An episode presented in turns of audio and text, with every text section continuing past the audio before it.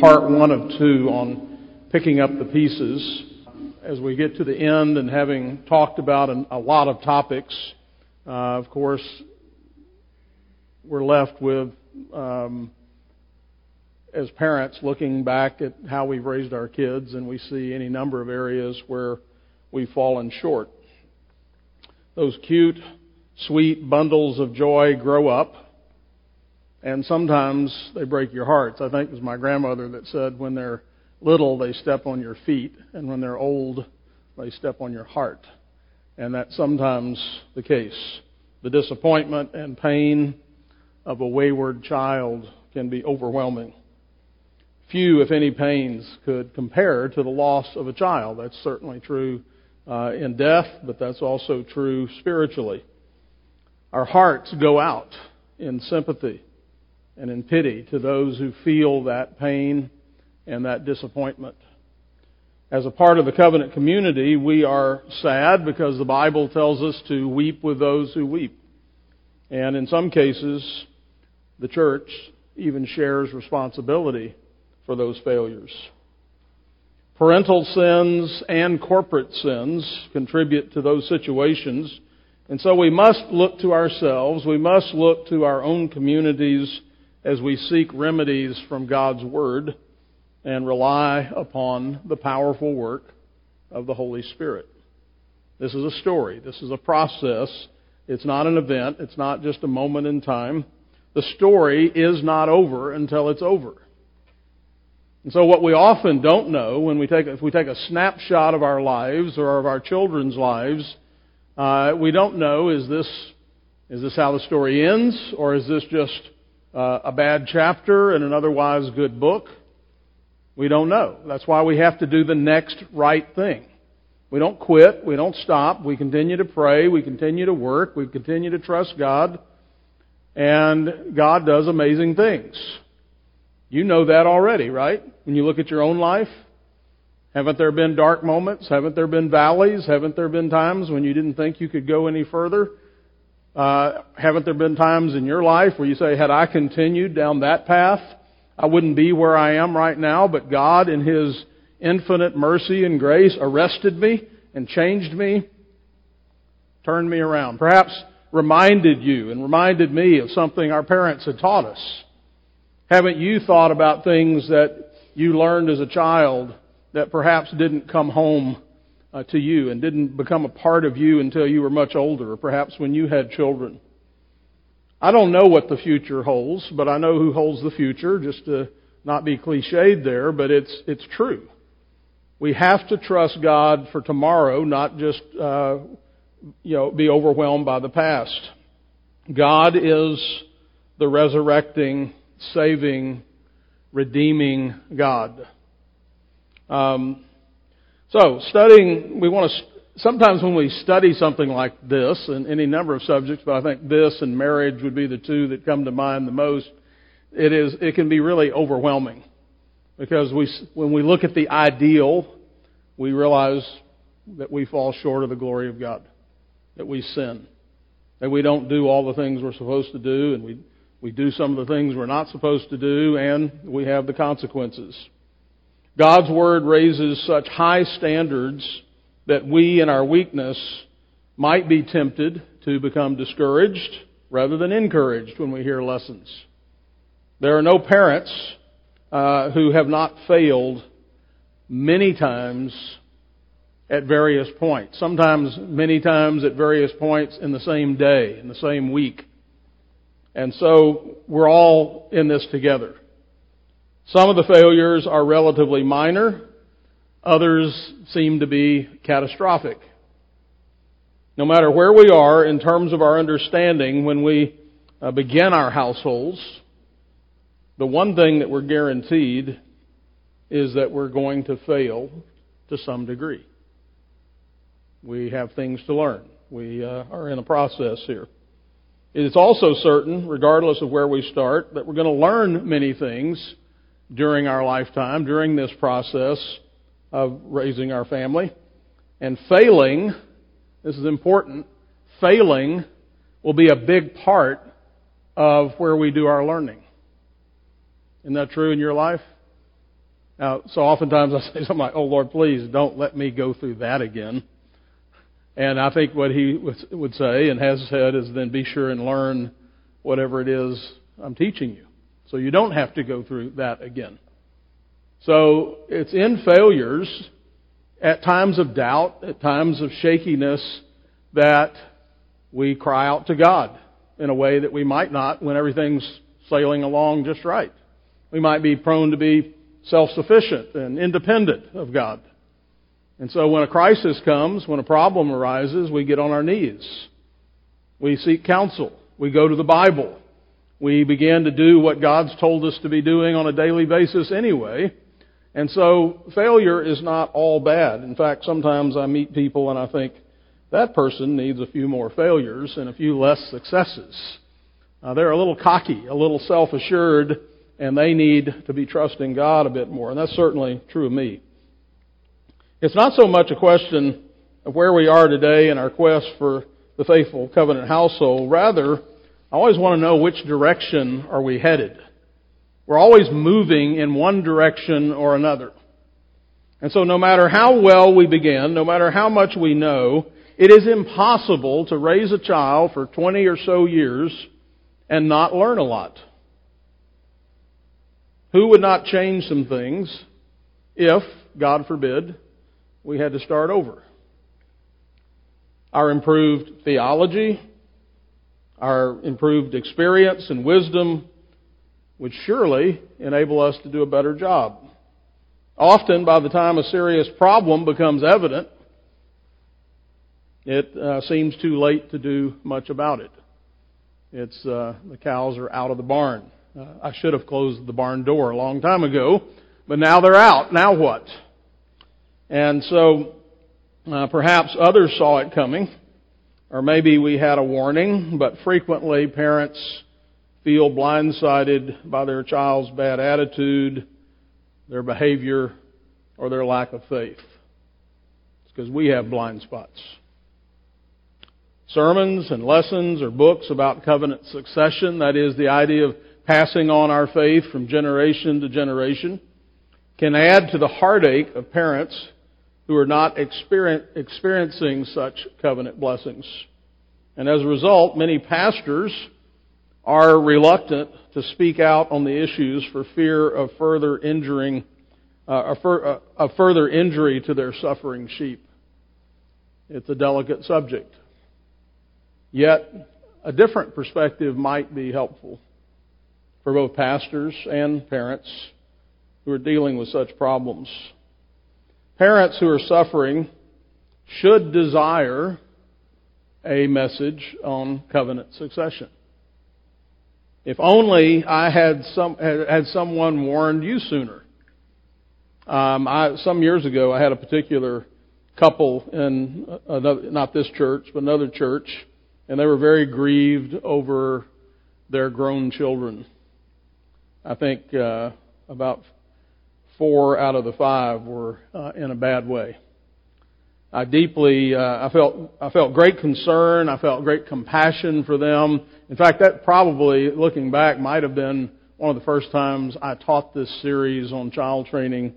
So that was many years ago, and it's evolved and developed over the years. But I was concerned for them. I had compassion for them as I prepared to teach and preach on this. And so they came to me after one particularly difficult message on covenant succession. And here's what they said to me. Thank you. We wish we had been taught these things when we were raising our children. We are so glad that these young couples will be better equipped than we were. Many failures come on a daily basis and are, again, common to all Christian parents. With these kind of failures, we have the opportunity to receive what? Forgiveness. Isn't that great? We can confess our sins to God and be forgiven. We can correct the mistakes. That's one of the things we talked about before, about having 20 or so years. It's not all done in a day or a week. So if you mess up on Tuesday, you get to start over on Wednesday. And in addition to that, we we get to, again, move forward. This is one of the blessings of having such a long time period for raising our children. God knows our limitations, and His grace allows for our weakness while providing immediate remedy. However, other failures are more systemic in the household, and those can become habitual. And those are the bigger problems. Those are the things we sail past every day without ever... It's one thing if I know that I'm sinning. And I think 1 John addresses this, if you confess your sins, particular sins, God says that He will forgive us our sins and cleanse us from all unrighteousness, indicating that there are sins oftentimes that I'm not aware of. But sometimes I grow cold to those, I grow numb to those, I grow calloused in terms of not paying attention to those things I'm neglecting. And those little things, just like little good things grow to be big good things, little bad things, little things of neglect mount up over time. And so this kind of perpetual covenant irresponsibility due to ignorance, perhaps, or rebellion by parents produces far more serious and long-lasting problems, even generational problems, multiple generations. Since it's certain that we all fall short of God's standards for the covenant household, how do we handle those failures? How do we deal with the past? How do we respond in the present? How do we prepare for the future? Will we learn from our failures, or will they destroy us? Is there hope for those who have failed in the past, or is all lost? And so let's consider a biblical response. The church, the community of saints and household of God, bears several responsibilities toward her members. These important responsibilities are both proactive, prevention through covenant nurture, as well as retroactive, that is, repair and redemption to those children who've rejected the faith. And so the church must proclaim the Word of God as it applies to families and the rearing of children, teaching its standards and its promises.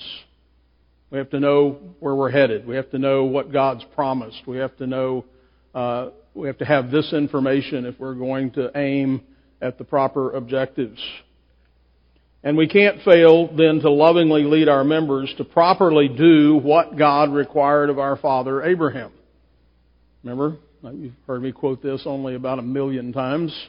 Genesis 18, verse 19, "For I have known him in order that he may command his children after him to keep the way of the Lord, to do justice and righteousness, that the Lord may bring to Abraham what he had spoken to him." So God has all these promises to Abraham, and we're Abraham's children. I'll be a God to you, a God to your children, and I'll be a blessing to the world, to the nations. Abraham, what do I want you to do? I want you to go home. I want you to command your household. I want you to command them to obey me, to love me, to implement this in a practical way in your household. And then I, God, will bring all these blessings to pass. I'll do the blessing. You go home and be faithful. You go home and believe what I've said and implement what I've said.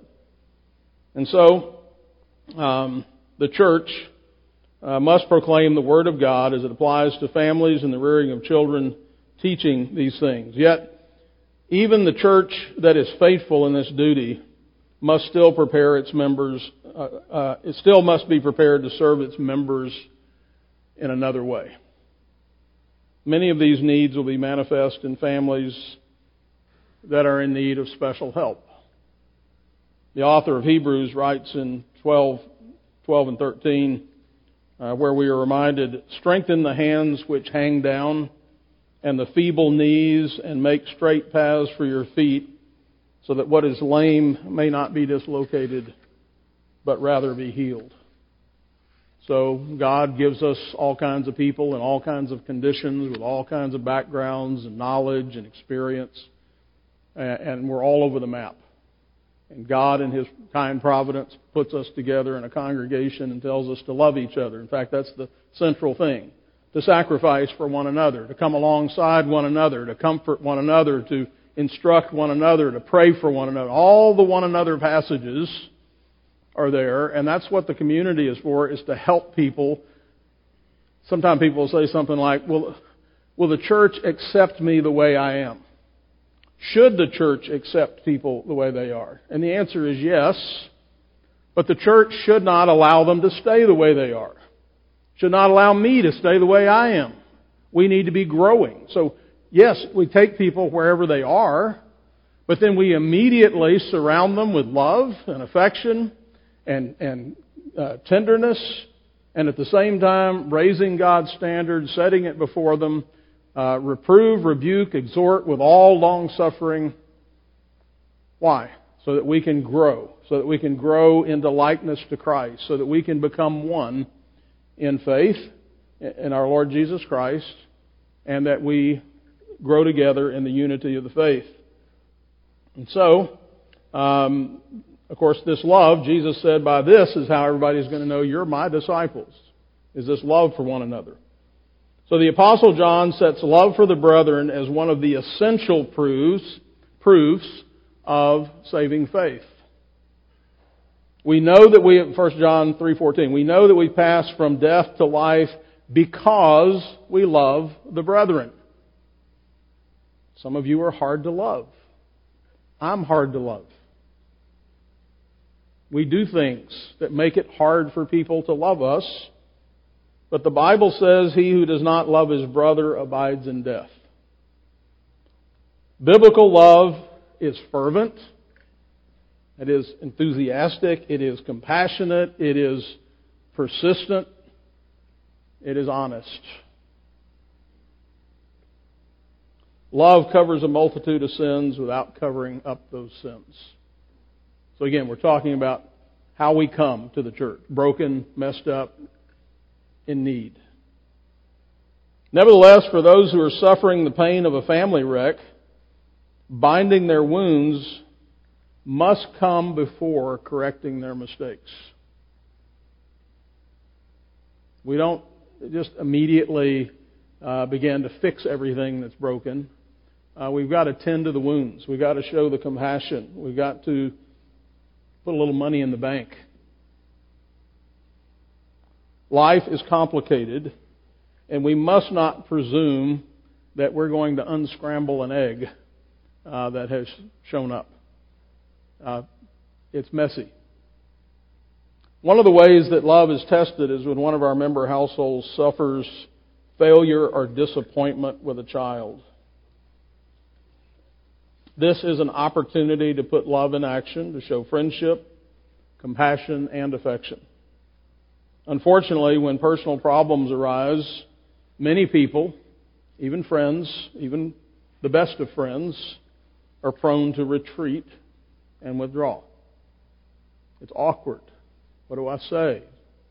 And so while others find it the perfect occasion to judge and to criticize and to gossip and advance their own causes, sometimes others react by going the other direction. I'm not going to say anything. I'll disappear. I'll act like nothing's happened. And it is a hard balance to strike. And it's like grief, you know, what do you say? Do you go or not go? What if you don't know what to say? If somebody's sick in the hospital, do you go? Well, I feel awkward when I go. I don't know what to say. Well, go anyway. What if they don't like people to come? Well, then you got to be wise. Wisdom is involved here. You got to know people. And that's why, by the way, if I can take a little rabbit trail here, that's why getting to know everybody in the church is so important. If you wait until a disaster is on a doorstep, whether it's physical, health or children or marriage or finances or whatever, if you just are waiting to show up when the house burns down, you're not equipped to do that. You don't know how to read that person. You don't know what they need. But if you've invested in them ahead of time and you know them and you've had them to your house and you've been to their house and you've eaten dinner with them and you've laughed with them and cried with them, ahead of time, then when those things come, They will welcome you into their circle. Because, by the way, this isolation can work both ways. Sometimes we withdraw from people in crisis, but sometimes people in crisis withdraw. Both of those are problems. And so we have to sometimes be bigger than ourselves. Sometimes I just have to talk to myself and say, no, I don't feel like going, and no, I don't know what to say, but you know what? I'm going to do it anyway because it's the right thing to do, and I'm going to ask the Lord to help me know what to say, and maybe I just don't need to say anything. Maybe I just need to go. Maybe I need to just demonstrate compassion. And so, when our children fall into sin, they and their parents are in need. They're in need of help. They're in need of encouragement. Pastors, elders, deacons, and the congregation all have special obligations to serve families who are having issues with their children. 1 Thessalonians 5:14 through 15. Now we exhort you, brethren, warn those who are unruly, comfort the faint-hearted, uphold the weak, be patient with all.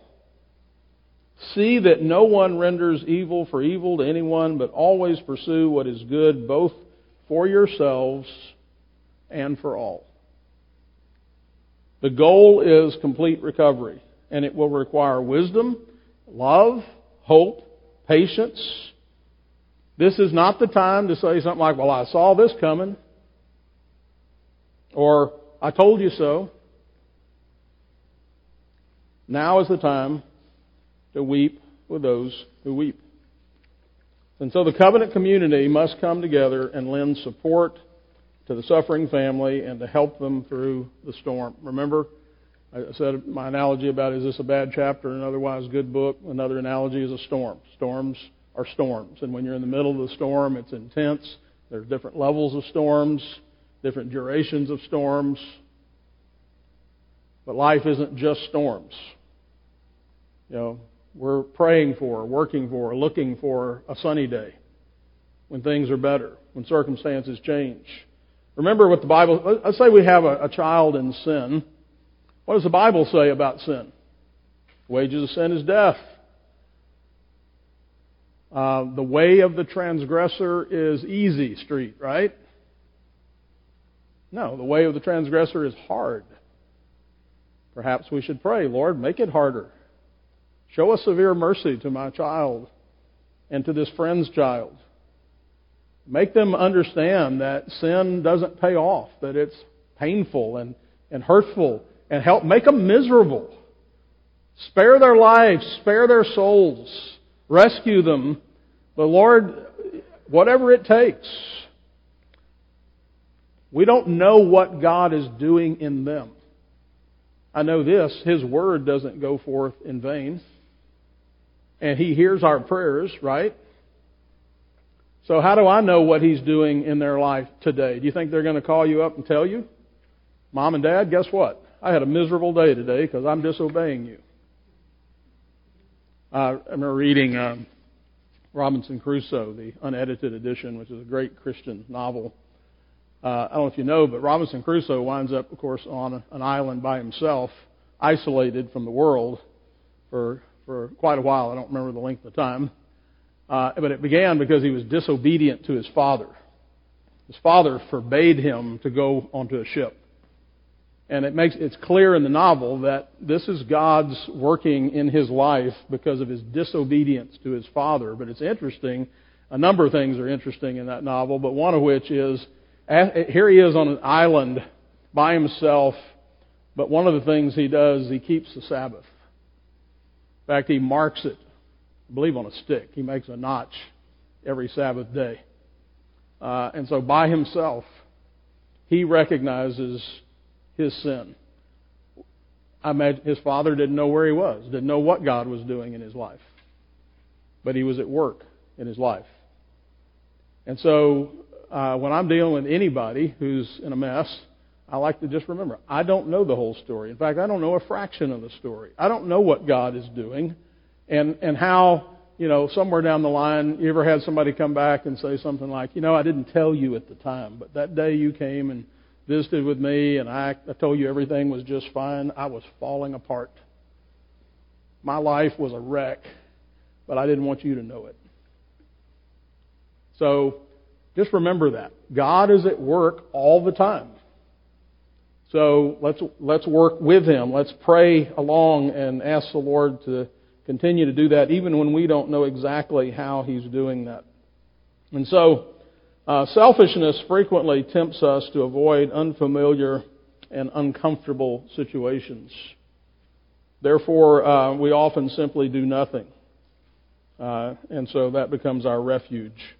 Christian maturity, however, sets aside such excuses and owns its responsibility by embracing those who suffer and sacrifices for them. Simply being there and offering hopeful and comforting words, showing friendship and affection. This is what every hurting soul deserves and desires and needs. Job's friends, let me just pause here and I'll realize this. I have failed in this regard any number of times in my life where I've not done what I needed to do for a friend with a friend. This church has failed in that regard.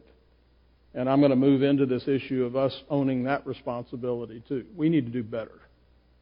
All of us, I think. Job's friends offered little comfort with their speculative counsels concerning matters that were too complicated for them to honestly evaluate. They may have been well-intentioned. But godly counsel is humble, wise, compassionate, being careful to achieve the objectives of genuine assistance and restoration. Galatians 6, 1 and 2. Brethren, if a man is overtaken in any trespass, you who are spiritual, restore such a one with a spirit of gentleness, considering yourself, lest you also be tempted. Bear one another's burdens, and so fulfill the law of Christ, which, by the way, is love. Bearing one another's burdens. This kind of environment, the loving, active covenant community, should provide the greatest possibility of redemption when a family is in crisis. Now, owning our responsibility. We still ask why. What went wrong? What could I have done different? These are some of the questions we ask ourselves when children stumble or fall. Some parents will be too hard on themselves, while others will find a way to shift the blame and excuse themselves of any responsibility. There's no shortage of fellow well-intentioned Christians that will assist them in either direction. Some like to pile on. Others like to exonerate just in case they need exemption for themselves later. I won't judge you so that next year you won't be judging me. And then there are those many well-meaning, sympathetic people who feel the pain of a suffering friend and simply want to give them comfort and relief. That's a good thing, but it falls a bit short of the biblical standard. If we are to grow in the midst of these trials, an honest assessment of the situation is called for, honest in light of the biblical standard. The truth matters. The truth will set you free. The truth is light. And so we must examine ourselves, not as an act of morbid introspection, but rather to provide as much as possible a true assessment of what went wrong, partly because we may need to make adjustments if we still have other children. We may need to be able to give counsel to our own children and in regard to grandchildren or others in the church. We need to grow in Christ, grow in wisdom. And this is part of our own sanctification. God gives children to parents who in turn are given the authority and the responsibility for raising those children to God's glory. Malachi 3, why did He make them one? In order to produce godly offspring. These are my children. The Bible teaches that they are both a reflection of their parents as well as a reflection on their parents.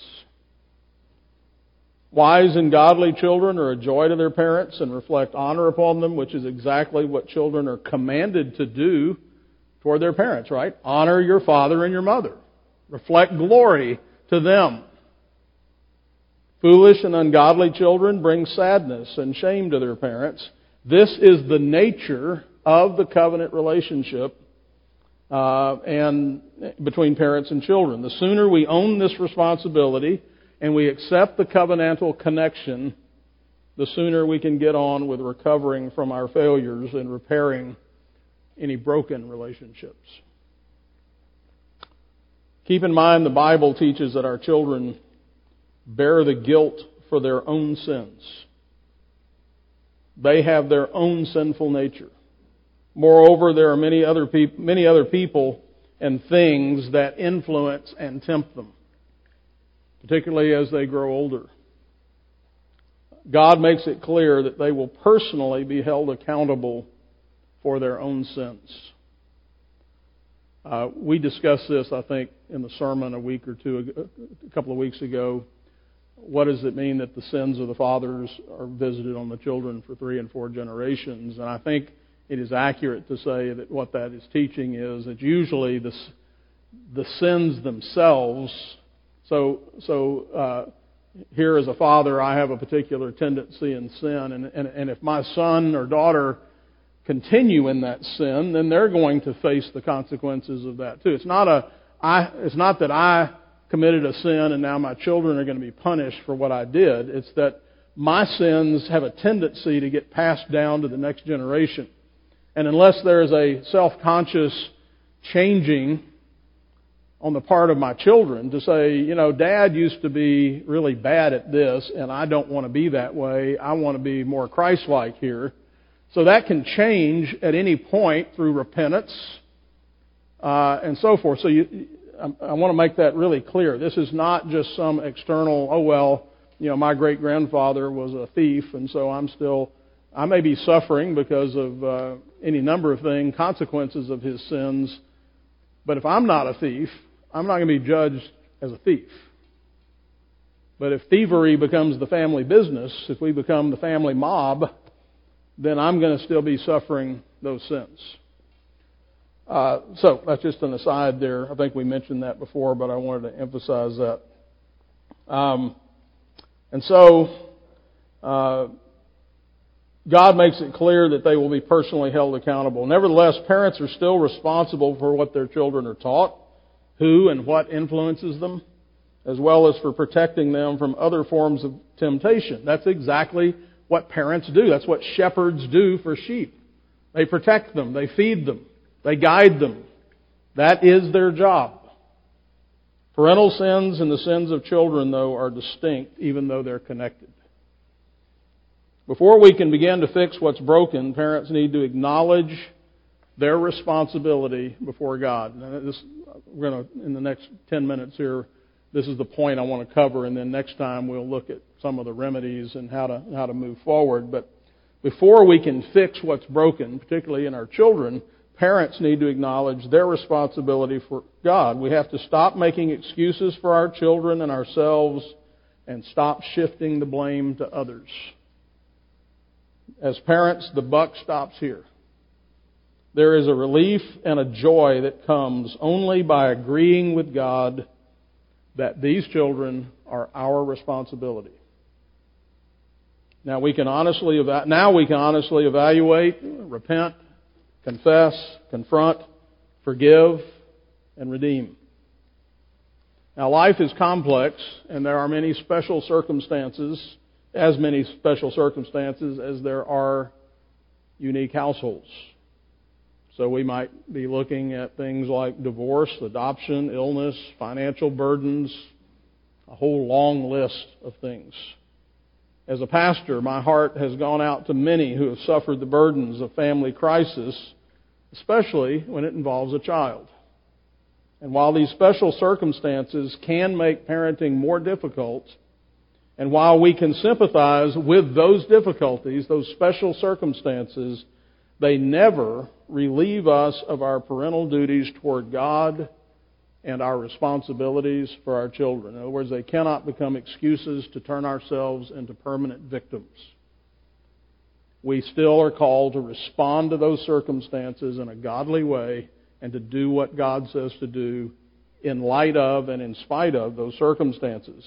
They may offer explanations for a problem, but they never provide a legitimate excuse for disobedience to God. Failures of the church and the influence of the culture contribute to our problems in raising godly children. Unbelieving, unsupportive, and irresponsible spouses remind us of why it is so important to marry only in the Lord and to marry godly husbands and wives. Likewise, divorce is devastating to the entire household and especially to children. Single parents face many special circumstances. We acknowledge all of these as genuine. They are genuine obstacles, and we feel sincere pity for those who are facing those challenges. We must love these families and help them overcome these challenges, but the responsibility for children remains where God put it, with the parents. Now, failure in various aspects of child rearing is usually the consequence. I want to just introduce this, and we'll expand on this next time. Failure is usually the consequence of ignorance, negligence, laziness, rebellion, or a combination of these. Ignorance, negligence, laziness, rebellion. Many of our sins are due to ignorance. No one ever taught us any better. Nevertheless, they are still sins. They still produce death. They still produce corruption. They still bear their ugly fruit. God looks on sins of ignorance differently than He does sins of rebellion. If we looked at Leviticus chapter 5, there's a different sacrifice for sins committed in ignorance versus willful sins. There's a difference in degree. Intent does matter. That's why we're not just to love God by obeying Him, we're to love Him with our whole heart. The heart matters. Intention matters. And so we can look upon somebody who doesn't know how to raise children because no one ever taught them and they weren't born knowing how. And we can have pity. It doesn't mean it's not a sin, but it's a different kind of sin. It's a different level of sin. It's a sin that could be addressed by instruction, by a good book, a few talks, some examples, coming alongside, providing help with that ignorance. Some of our sins, however, are sins of willful rebellion. We know better, but we just don't want to obey God. And then we're often sloppy and careless with His commands. And, of course, God looks upon these sins more seriously. And so we must begin by considering which sins that we've committed as parents have been sins of ignorance and which have been willful rebellion, and make an honest evaluation of our performance. For example, if we make unwise financial decisions, we go out and buy something, and we bring it home. Anybody ever have buyer's remorse? And so there's that bass boat sitting there that you always wanted, but now you feel guilty that you actually bought it and brought it home. And you got payments due. That makes it even worse. Well, it's helpful to acknowledge our mistake and to accept the consequences of our sin. Boy, I wish I never bought that boat. Note to myself, don't do that again. Payment still due next month on the 10th. Okay? So consequences are still there. Learn my lesson. Don't do that again. That's sometimes one of those failures in how we learn. We still have to pay our debt, but hopefully we'll have learned from our mistake and will be able to avoid it in the future, as well as being able to help others avoid similar mistakes in the future. This will require us to swallow our pride, ask for help from family, from friends, or from others. And when it comes to the problem of a rebellious or unbelieving child, or simply a child who committed a particular sin, parents are often very defensive. There's no shortage of excuses and justifications, but the fact remains, Proverbs 10:1, a wise son makes a glad father, but a foolish son is a grief to his mother. And again, Proverbs 10:5, he who gathers in summer is a wise son. He who sleeps in harvest is a son who causes shame. The connection between the behavior of the child and his parents is unavoidable. The sooner we acknowledge this, the sooner we can solve the problem. Parents are sinners. They need grace. They need repentance, forgiveness, and redemption. Children are sinners, and they need grace, the grace of repentance, forgiveness, and redemption. We need the same things. There's a lot of room for love and ministry here for all parties involved. And if there's to be any hope of repair, we have to start with ourselves. Own it. Parents need to initiate reconciliation by dealing first with their own sins and accepting responsibility for whatever part of the mess is theirs. That's where we start. That's where we all start, right? Get the log out of your own eye, and then you're in a position to help someone with whatever's in their eye. Well, I think we will stop there and take it up and finish up, Lord willing, next time. Got a couple of minutes. Any questions or comments?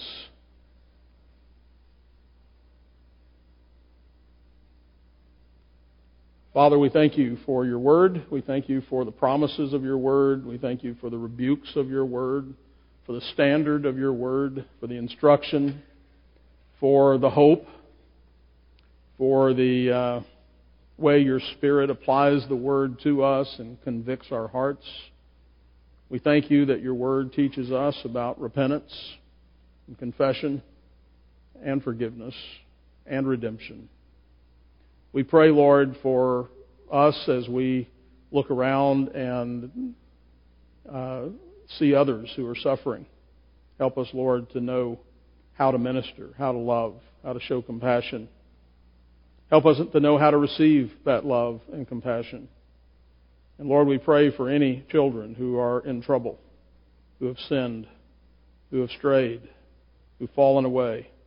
Lord, we love them dearly, and we pray for them today and ask that you would be at work in their lives right now, this morning, wherever they are. We pray, Lord, that you would bring about circumstances and bring other people into their lives to speak to them and to love them, to be examples to them. Make them miserable wherever they're sinning, and make them see the gospel, the joy, the relief, and the help. Lord, forgive us and help us, we pray in Jesus' name. Amen.